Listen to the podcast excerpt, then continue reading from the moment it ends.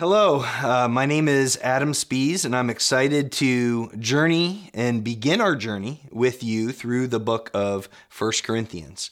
This conversation will take us through most of the summer. We're hopeful to give Dan some extended time off. Uh, as Aiden, Jonathan, and I uh, will lead, but have no fear. We've held some of those uh, difficult conversations in First Corinthians uh, for Dan.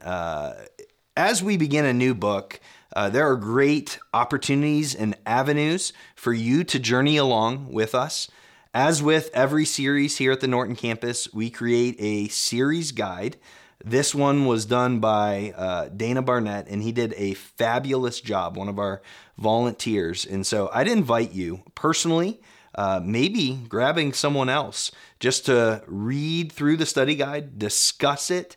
I would encourage you, uh, there's 16 chapters in the book of First Corinthians. Determine a plan and read through uh, a certain amount of times over the summer.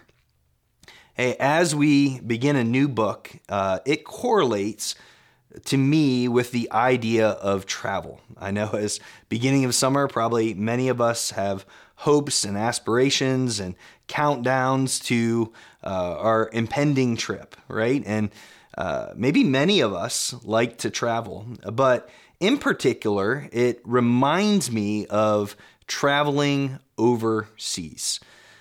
My brother in law uh, has lived in Europe for the last six years. Uh, he's an architect and he lives in Switzerland. Well, over the last few years, he's met a lovely lady by the name of Katerina.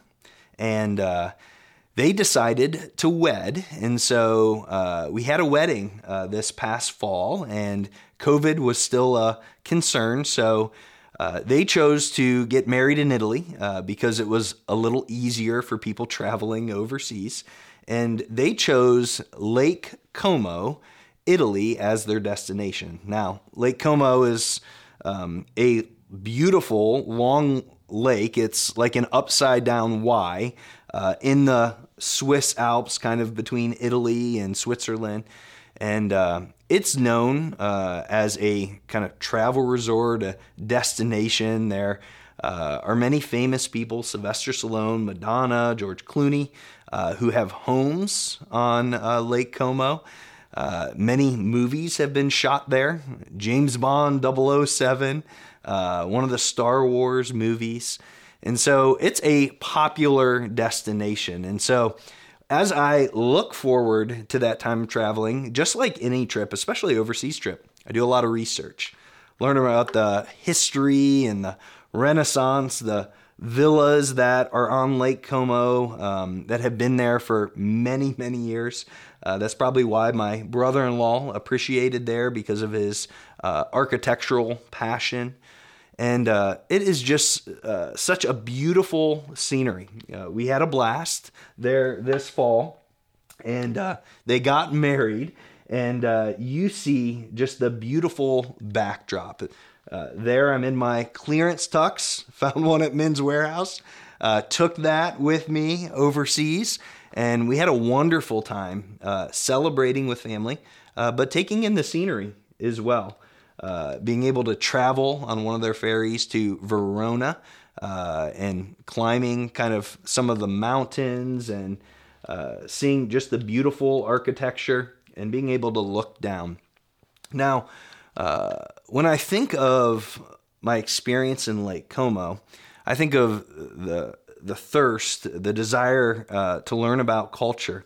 I think of my experience driving there on very narrow, windy roads. Uh, that was relatively frightening. It was a very different experience. Well, when we enter uh, a book of scripture, there's a culture behind the book.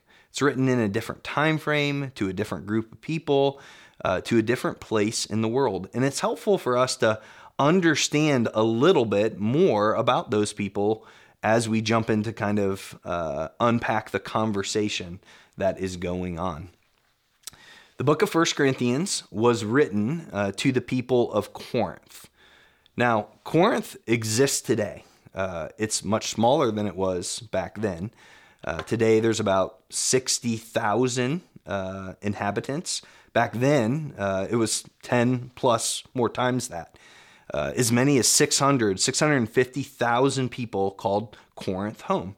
Corinth was near Athens, uh, just 30 to 40 miles, kind of uh, south uh, of Athens. And um, it was populated uh, by many people that had left Rome, kind of freedmen that were just above uh, those, the class of slaves. They had made their way to Corinth because of uh, economic prosperity. Now, Corinth was uniquely situated as a city uh, to receive commerce because they were in the middle of the east and west trade routes.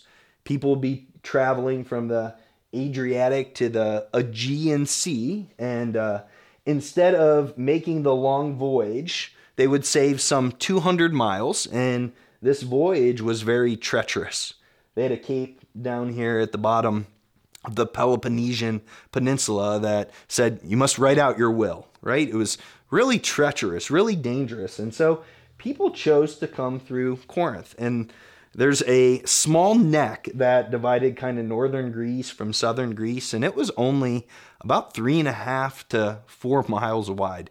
It's called an isthmus, right? Uh, that's a little hard to say, uh, but that area, you would find people that docked uh, at this kind of shipping port on this side and also on the other side. And often they would unload their luggage. Uh, they would pull their boat out of the water, put it on wheels if they could, and they would travel across. You may say, why didn't they build a canal? Well, they attempted to do that uh, in the first century under Nero, but for some odd reason, it took about 18 centuries for them to be able to finish that canal. And so people would come to Corinth and they would stay and uh, they had a good time because it was an entertainment capital of the day. Uh, the uh, in Athens they held the Olympic Games, but a close second uh, to the Olympic Games was the Isthmian Games, right? And uh, they had people come from all o- over the world uh, in a stadium of some twenty thousand people uh, that would be there for the games. Now, there was a dark side uh, to the entertainment aspect in Corinth. And uh, it was very polytheistic. They had uh, around the city as many as 26 different sacred places. Probably the most famous was that of the Temple of Aphrodite. And it was up on a hill of the city. And there in this temple were a thousand priestesses or prostitutes who every night would practice their trade. It was often said that some people couldn't afford a trip to Corinth because this uh, immorality was readily accepted. It was part of doing life, of being in and out of the city. They had a reputation, much like uh, Sin City, and uh, it was an experience uh, to go to Corinth and many of them uh, struggled. Now, when you think of that, it provides a uh, significant opportunity for the church. Paul, here on his second missionary journey, uh, made his way around and ended up landing at Corinth. They didn't have much presence there. It was a very dark place. Uh, but Paul began to go in the synagogue as he naturally did. And in the Jewish synagogue, he began to share about Jesus as the Messiah. Quickly on, uh, he met a couple by the name of Aquila and Priscilla, husband and wife pair. And uh, Paul may have had the opportunity to lead them to Christ. They had come from Rome because uh, there was um, kind of turmoil in Rome, and the governor there, they think maybe because of uh, Christians, because of Jews turning to Christ, created some controversy. So he expelled everyone from Rome. And Aquila and Priscilla made their way there. And so Paul began to invest and disciple them. There was uh, the head of the synagogue by the name of Crispus. He comes to faith in Christ through Paul's ministry. And uh, so they appoint uh, another head of the synagogue. Uh, his name is Sosthenes. And we see here at the beginning of the letter his name mentioned. We have every reason to believe it's the same guy, but he was beaten, and it seems to that he eventually led to Christ. Well, this early church, they were kicked out of the synagogue. They happened to do life together in the home of Justus, who was right next to the synagogue. Paul spent a year and a half there, just investing himself, sharing about who Jesus was, uh, his resurrection, uh, the hope of the gospel. But the time came uh, that there was so much con- controversy. He was a rather cantankerous guy to some, and so uh, a new governor by the name of Gallio uh, chose to kick Paul out, and uh, he had to leave, and he went to Ephesus. And so there, Paul leaves the church, and uh, while in Ephesus, he begins to have some correspondence with this church that he planted. Now, the unique thing about uh, his correspondence with the Corinthians is that it's more than any other book in the New Testament. Right? What we're going to unpack is what we call First Corinthians.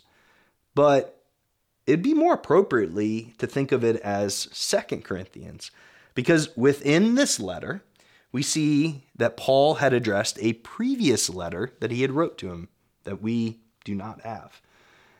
He's writing this in response uh, to a letter he received from Chloe's household, speaking about some of the difficulties that they were encountering, and questions, um, affirmation that the church was asking about his previous letter. And so Paul writes this letter in response to some of the difficulty and the problems that this new church is facing. It's like they have one foot in the world and one foot in the church. And so Paul's primarily writing this to address a lot of the problems that they have brought themselves, asking for clarification. So we're going to see throughout the letter that there are uh, issues of immorality, uh, a wild abuse of gifts, extreme self selfishness, pride, factionism that Paul will address throughout this letter. In general, throughout the book, Paul is giving gospel principles that address communal problems. And I firmly believe that there are many significant things for us as a church family that we can take through what Paul wrote, led by the Holy Spirit, to the Corinthian church. Now, as Paul begins every letter, uh, we see him address himself, the authority with which he has, right? And to acknowledge his readers.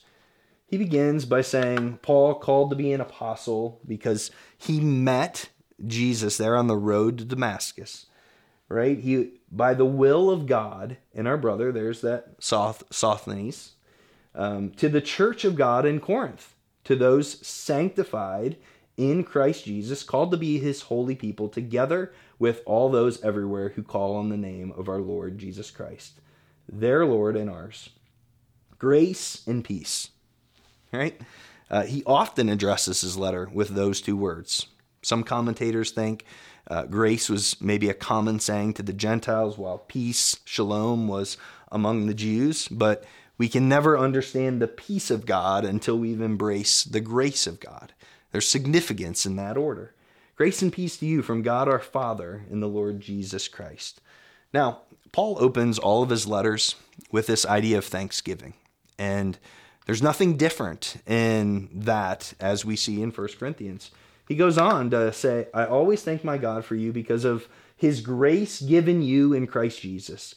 For in him you have been enriched in every way with all kinds of speech and with all knowledge, God thus confirming our testimony about Christ among you.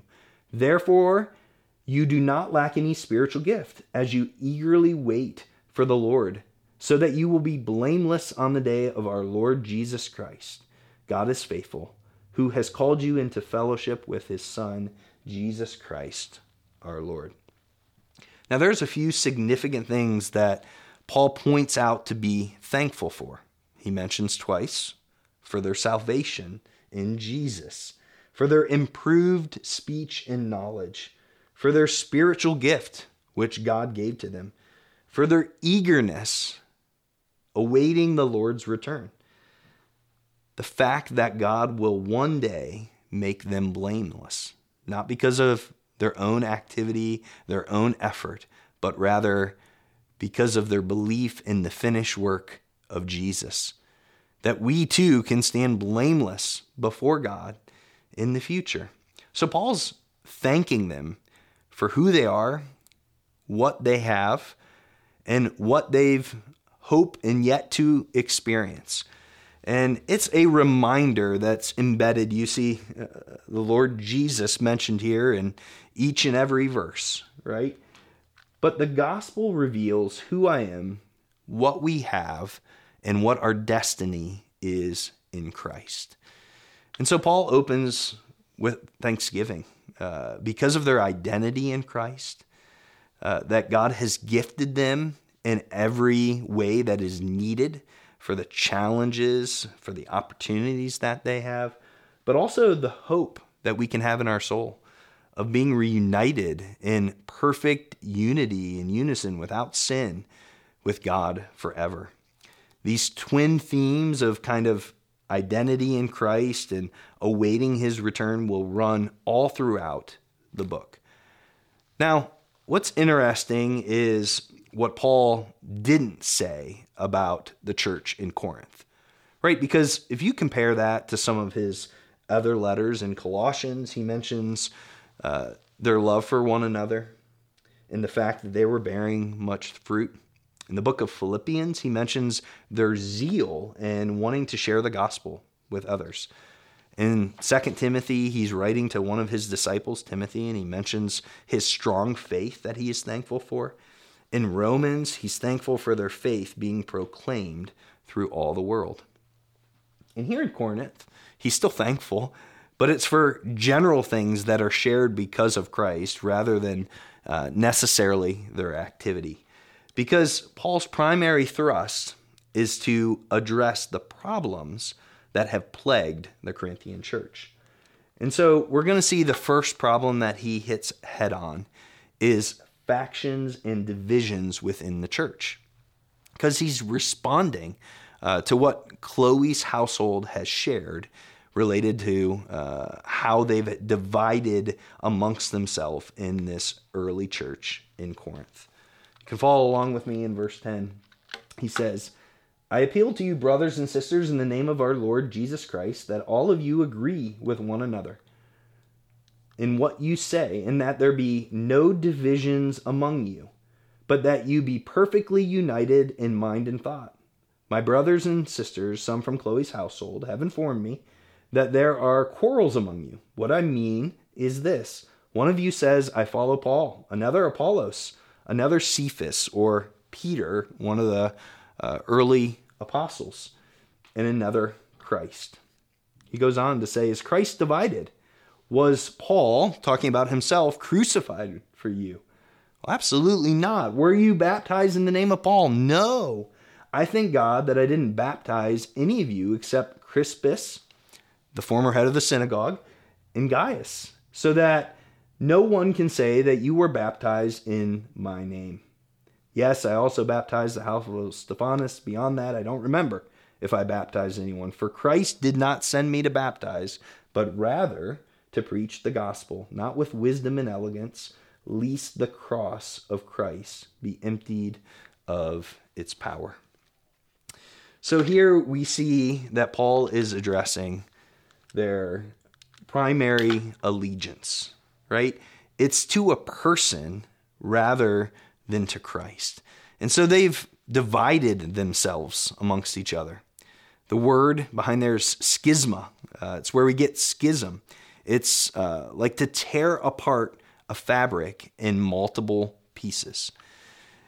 And they've been divided over their attachment to various people. There uh, was a faction that followed Paul, Apollos, Peter, and Christ. And uh, it was a common thing in uh, their environment or setting because the Greeks were very familiar uh, with speakers that would travel and come to town.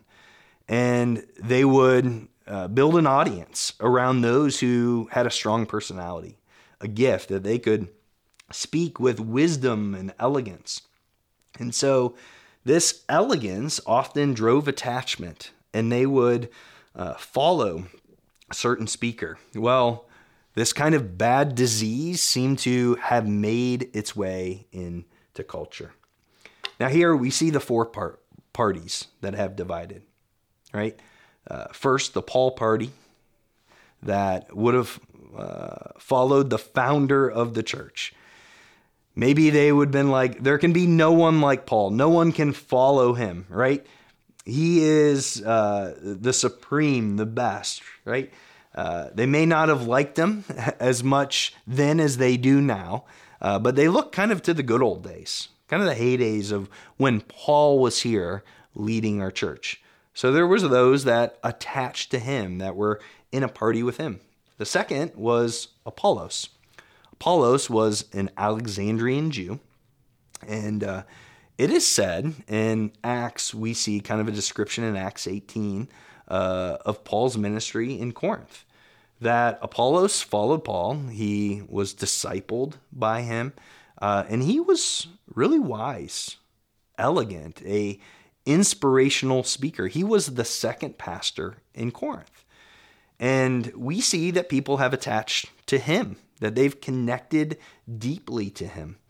I think of the difference uh, of Paul and Apollos, much like uh, someone who's more of a teacher than maybe a preacher, uh, someone who's more analytical uh, rather than inspirational, maybe someone who focuses more on doctrine rather than application or focuses uh, more on the, the mind rather than the heart. You see that different audiences can take to different personalities. Now, I find this third party very unique. Um, this was the Peter party. And uh, we have no evidence that Peter ever made his way to Corinth. Maybe they heard about uh, other churches in the area, maybe in particular Galatians. Maybe they sided with Peter uh, because he was one of the 12. Maybe he was uh, that fisherman, he was the working class guy. Maybe they sided with him because he was more of a traditionalist, right? We see Paul and Peter have a, a bout over uh, Jewish customs in the church and how they translate and kind of uh, battling off legalism. But regardless, there was a faction of people that identified with Peter. Now, there was a fourth faction. And we read that and we're like, well, that's the party I would like to be in, right? The Christ party. They have the right name, but the wrong attitude. They seem to be superior compared to everyone else, right? They didn't need uh, a human leading them, only Jesus, right? But Paul said elsewhere, follow me as I follow Christ, right? That uh, having a spiritual leader is part of God's design. But yet, this party separated because of kind of a firm belief. And they have may have been the ones that were most prideful, most selfish. And we see these divisions and factions in the Corinthian church. Now, it's very significant because any division and faction brings about consequences. And much like we would experience, they too experience consequences. And the consequences was it dishonored the name of Jesus. Uh, there is um, Alexander the Great was said uh, he had a commander and he uh, asked his army uh, to head into battle. And there was a young man who uh, chose to retreat. Well, that young man was brought before Alexander the Great. And Alexander started by asking his name. And he responded to say, My name is Alexander. Furious, Alexander the Great stood and said, Either change your name or change your behavior. He didn't want anyone uh, that was cowardly uh, to be associated with his name. How much more, as Christians, do we bear the name of Jesus? That others look to us as their picture and understanding of the character and the conduct of who Jesus is, the one that we worship. That divisions and factions lead to consequences of dishonoring the name of Jesus. It also delights the enemies of the cross, that people outside of the church look to uh, the church to, to find things that we do wrong, and there's much available, uh, written or experience that we do. Um, it has been said that sometimes the, the church is the only army that shoots himself, right? Um, now, that may be a little strong, but you can see uh, bitterness and frustration and anger with one another, leading to division and divisiveness within the church. And that delights uh, those outside of the church, disheartens the godly teacher. I know that many would attest that when they stand up before a congregation, uh, that much like the words found in John 3:30, uh, he must become greater, that I must become less. Right? That many who speak uh, want the claim and fame only to go to Jesus. And so those that are desiring to lead people and to do it well and to point people to Jesus are disheartened by divisions and factions around certain personalities. It discourages the church family. I'm disheartened to think of how many have left the church over politics within the church. Certain divisions and factions, many pastors have left the ministry. There's been droves through COVID, and uh, I think of just the difficulty of navigating that and people's different opinions, the divisions we see in culture, how that um, also played out in the church, right? It, it disheartens very quickly the church family. And then ultimately, um, this should be capitalized, it disappoints the Spirit of God, right? Uh, God's Holy Spirit um, has given us a bond of unity, a bond of peace. That's what Jesus prayed for his church uh, before his death on the cross. In John 17, that the church, that they would be one. And so we see consequences of uh, divisions and factions what I think the principle for you and I today is that we need to be careful of elevating personalities into parties. I think this is a message for both the one teaching and those listening, right? That we need to be very careful of um, taking significant personalities and allowing those to lead to divisions and factions within the church. I often think, could this be possible at Grace Church Norton campus? Right? I know many people who have said or shared, right? Um, I like Dan. I like Aiden. I like Jonathan we have many different styles, and uh, our hope is hopefully to uh, lead others to a deeper understanding of the Word of God, right? But I think the natural inclination of us is to have preferences. And somehow, with that natural inclination, I think the danger is when those preferences become broadcasted in a way to build a following, in a way to um, dismiss maybe others and uh, how they share. That we need to be careful of um, turning personalities and elevating them into parties. I think our primary spirit and heart each and every week should be what does God want to tell me, right? I understand it, it may take a little bit more work to, to listen to certain people, but I firmly believe, and I challenge myself, and even in other settings, is what may God and God's word want to share or convict me in a way to be uh, more like Him? And allowing uh, the evaluation, uh, um, exposition of God's word to uh, be the ultimate definition of how I evaluate others. It makes me think of Paul was writing to Timothy, and Timothy had an opportunity to invest in Corinth, and uh, he followed Paul around. And Paul said this to him He said, Preach the word, be prepared in and out of season, correct, rebuke, and encourage with great patience and careful instruction. But this is what he says in 2 Timothy 4 3 For the time will come when people will not put up with sound doctrine. Instead, to suit their own desires, they will gather around them a great number of teachers to say what their itching ears want to hear. They will turn their ears away from the truth and turn aside to myths.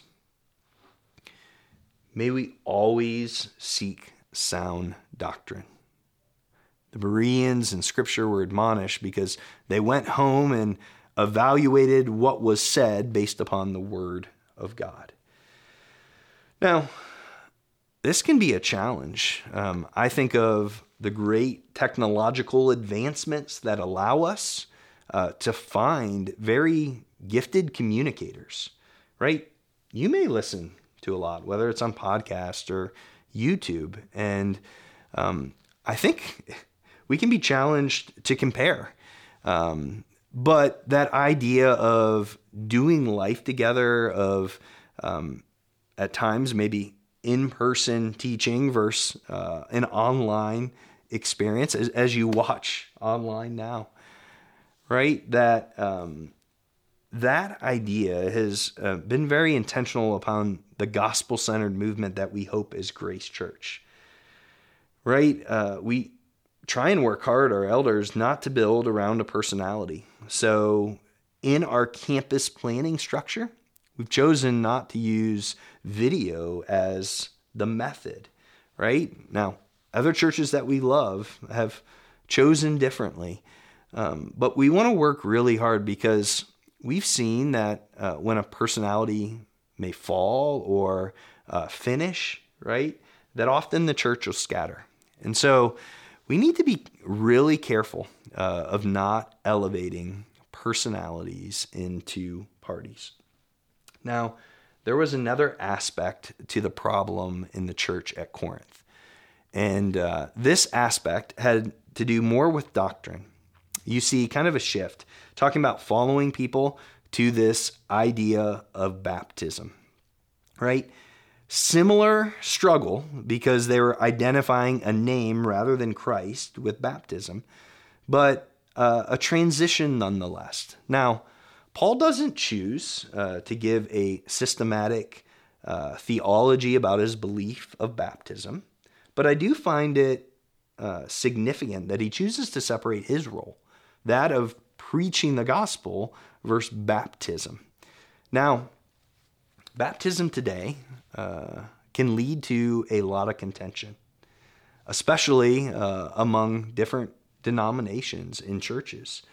And um, if if you were here, had the opportunity recently, uh, just last week, uh, we baptized ten people, and uh, baptism is a public declaration of someone's personal decision that they had chosen previously to follow and give their life to Jesus, and they wanted to let their church family and friends know about that decision.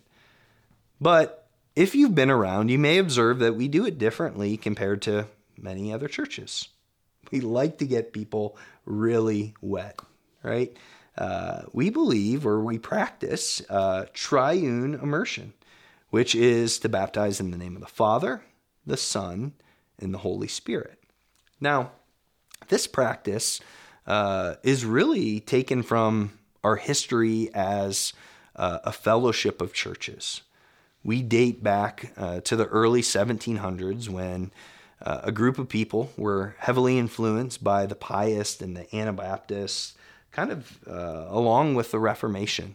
And uh, they chose in reading kind of Matthew 18 in church discipline that they couldn't practice that outside of a local congregation. And so they started a church, and that church grew. That church faced persecution. That church was invited by William Penn uh, to come overseas and to move to Pennsylvania. But our history uh, isn't filled with uh, only kind of the glory days. Throughout centuries, our uh, movement has had glorious times uh, of progress, but sad times uh, over distraction of secondary issues. In the United States, during the Great Awakening, when many people were coming to faith in Jesus and churches were being planted, many in our fellowship were debating uh, the meat that should be served at Love Feast whether carpet in the parlor was appropriate. And you see uh, this missed opportunity uh, with the mission of Jesus. And so you would even see that today with not many uh, churches planted in the heartland, right? Because we miss the opportunity uh, to make much of Jesus, to advance his kingdom, to plant churches. But fortunately, uh, the commitment to understanding the Word of God, biblical truth, the people of God, biblical relationships, and the purposes of God, biblical commission, have allowed um, our fellowship to continue. And today we have some 260 churches in the United States and Canada, and some 3,000 churches overseas. Now, I think the interesting thing is the process which with we've evolved as a fellowship. We're now called the the Charis Fellowship, right? Which just means grace. And our fellowship a few years ago, six, seven, um, I had the opportunity to kind of be invited in some of those meetings, as did many others at our church. We went through the process of evaluating our statement of faith. And we chose different clusters and we chose to word uh, our practice in a very intentional way to show unity that we can have with the evangelical church, but also maybe a distinction. And we try to appropriately word that. Look at this in terms of baptism, right? We, we affirm that Jesus uh, gave ordinances to the church, that baptism testifies to the reality of our salvation and identifies us as disciples of a triune God, right? When we baptize in the name of the Father, Son, and the Holy Spirit. But this is kind of the wording. We therefore encourage the practice of triune immersion.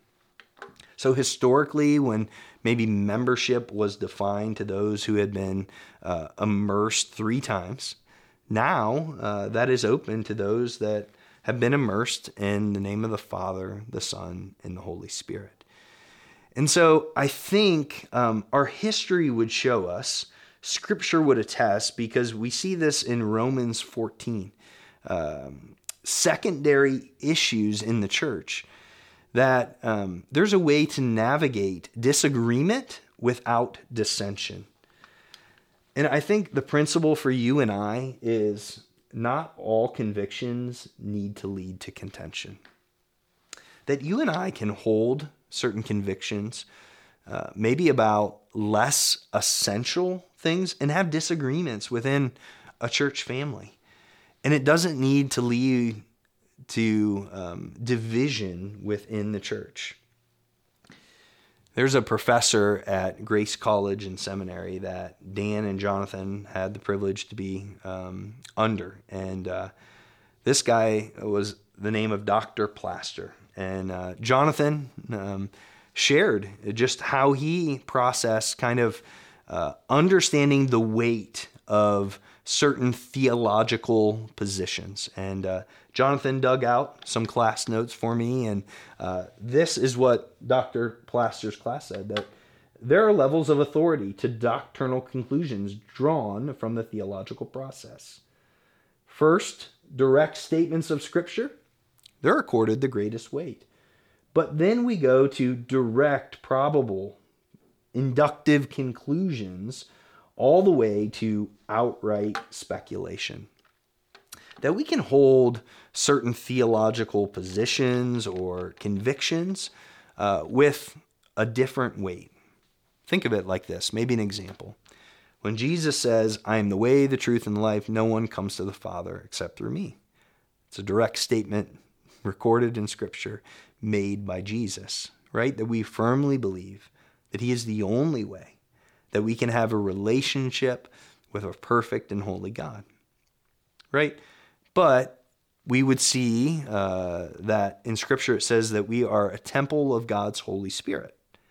That many people draw conclusions about what that could or should mean. And so those conclusions we would hold with less significant weight. They would be maybe probable or inductive conclusions um, about God's Holy Spirit residing in those who have said yes to Him. Now, the reality for us as um, a fellowship is that we worked hard with this in mind uh, to create clusters, right? That there is uh, a center, a core, and then um, an identity uh, of who we are. In the center is the statement that it's all about Jesus. And you can find this in our statement of faith, our uh, Charis fellowship. We declare that Jesus Christ, the incarnate Word of God, is revealed in the Bible. The written Word of God is the only Savior and Lord. He is the center of our shared experience of true biblical unity. That Jesus is the main thing, it revolves all around him. That secondarily would be a core. These um, general beliefs we hold uh, about God, uh, about sin, uh, salvation, uh, about um, end times, that uh, we would be shared uh, with many other fellowships, many other denominations. But then there's this third category uh, that we would see um, would be a little bit maybe more of our distinctives, our common identity. We feel like um, best expressions of things, but we would hold uh, with a different weight than some other core theological convictions. Another example would be communion. If, if you've never had the opportunity to experience communion with us, I'd invite you to do so. Um, because communion, we uh, celebrate a threefold communion service, right? That the Last Supper was the first communion in the context of eating together. Um, uh, there's an opportunity to uh, wash one another's feet and to take the bread and the cup. That we believe communion talks about big words here justification, sanctification, and glorification right? That our salvation is found in Jesus, that we continue to grow to resemble his character, our sanctification process and glorification.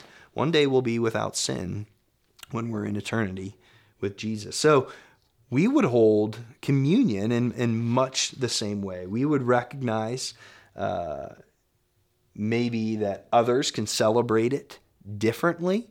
Um, but it can be a beautiful expression that we hold of a conviction of our uh, church family, of our tribe that celebrates the full picture of Jesus. Now, Paul's overall desire is that um, these this early church in Corinth would fight for unity. And this is how he starts his appeal. He says, in the name of our Lord Jesus Christ that you agree with one another, that you be perfectly united in mind and thought. What I don't think Paul is asking is that people be identical. That um, unity does not mean uniformity, but rather that we should strive for unity and agreement. In order to do so, it requires not majoring on the minors. That as a church family, we can keep the main thing the main thing. That we can be unique yet unified. unity doesn't require uniformity. There's a quote attested to uh, by St. Augustine. He says, In essentials, unity, in non essentials, liberty, in all things, charity. May we work hard to strive to discern together what is essential, what is non essential, but in all things, charity and love for one another. I think of this picture of unity and agreement, and it reminds me of an opportunity I had uh, a few years ago. I am not that musically inclined, uh, but my wife and I, we went uh, to the symphony, uh, the orchestra, right? And I'm amazed to see all the different instruments and how they can work together to create a beautiful, uh, masterful piece of music, right? That they're on the same note, that they're led by the same conductor. That I recognize uh, we have a lot of distinct personalities, a lot of backgrounds, people from many different generations. But we have people on different sides of the aisle, right? But we can work together in such a way to be committed to the mission of Jesus to be able to, glare his good news to others, to offer the hope that we have in the finished work on the cross that allows for you and I to be forgiven. Because it's through faith that we receive justification for our sins. And it's that faith that propels us, that compels us to love and share with others. I firmly am convinced that unity may be a mark that unbelievers look to in relation to the church. In a culture of division and dissension, others look to and hope that their experience in the church is different. May we fight for unity and agreement. May we live to make Jesus make sense. May we show grace to one another in those non essential categories. Uh, may we seek to make one another better. May we not allow certain personalities to become parties. May we always, as Jesus prayed for us, fight for our unity, strive for agreement. The church in Corinth had problems, and those problems exist today. But through putting a gospel lens on perspective, that we can fight for unity, we can fight for agreement, that not all convictions need to lead to contention, but rather that Jesus would choose to use us as a beautiful picture to offer hope, grace, forgiveness, joyful abundance uh, to others that are in desperate need of that good news. Will you pray with me? Father, uh, we just ask for your help of striving for unity. Lord, we know in our uh, humanity, uh, we can fight for what's right or fight for what we're passionate about. Help us discern what's essential and not essential.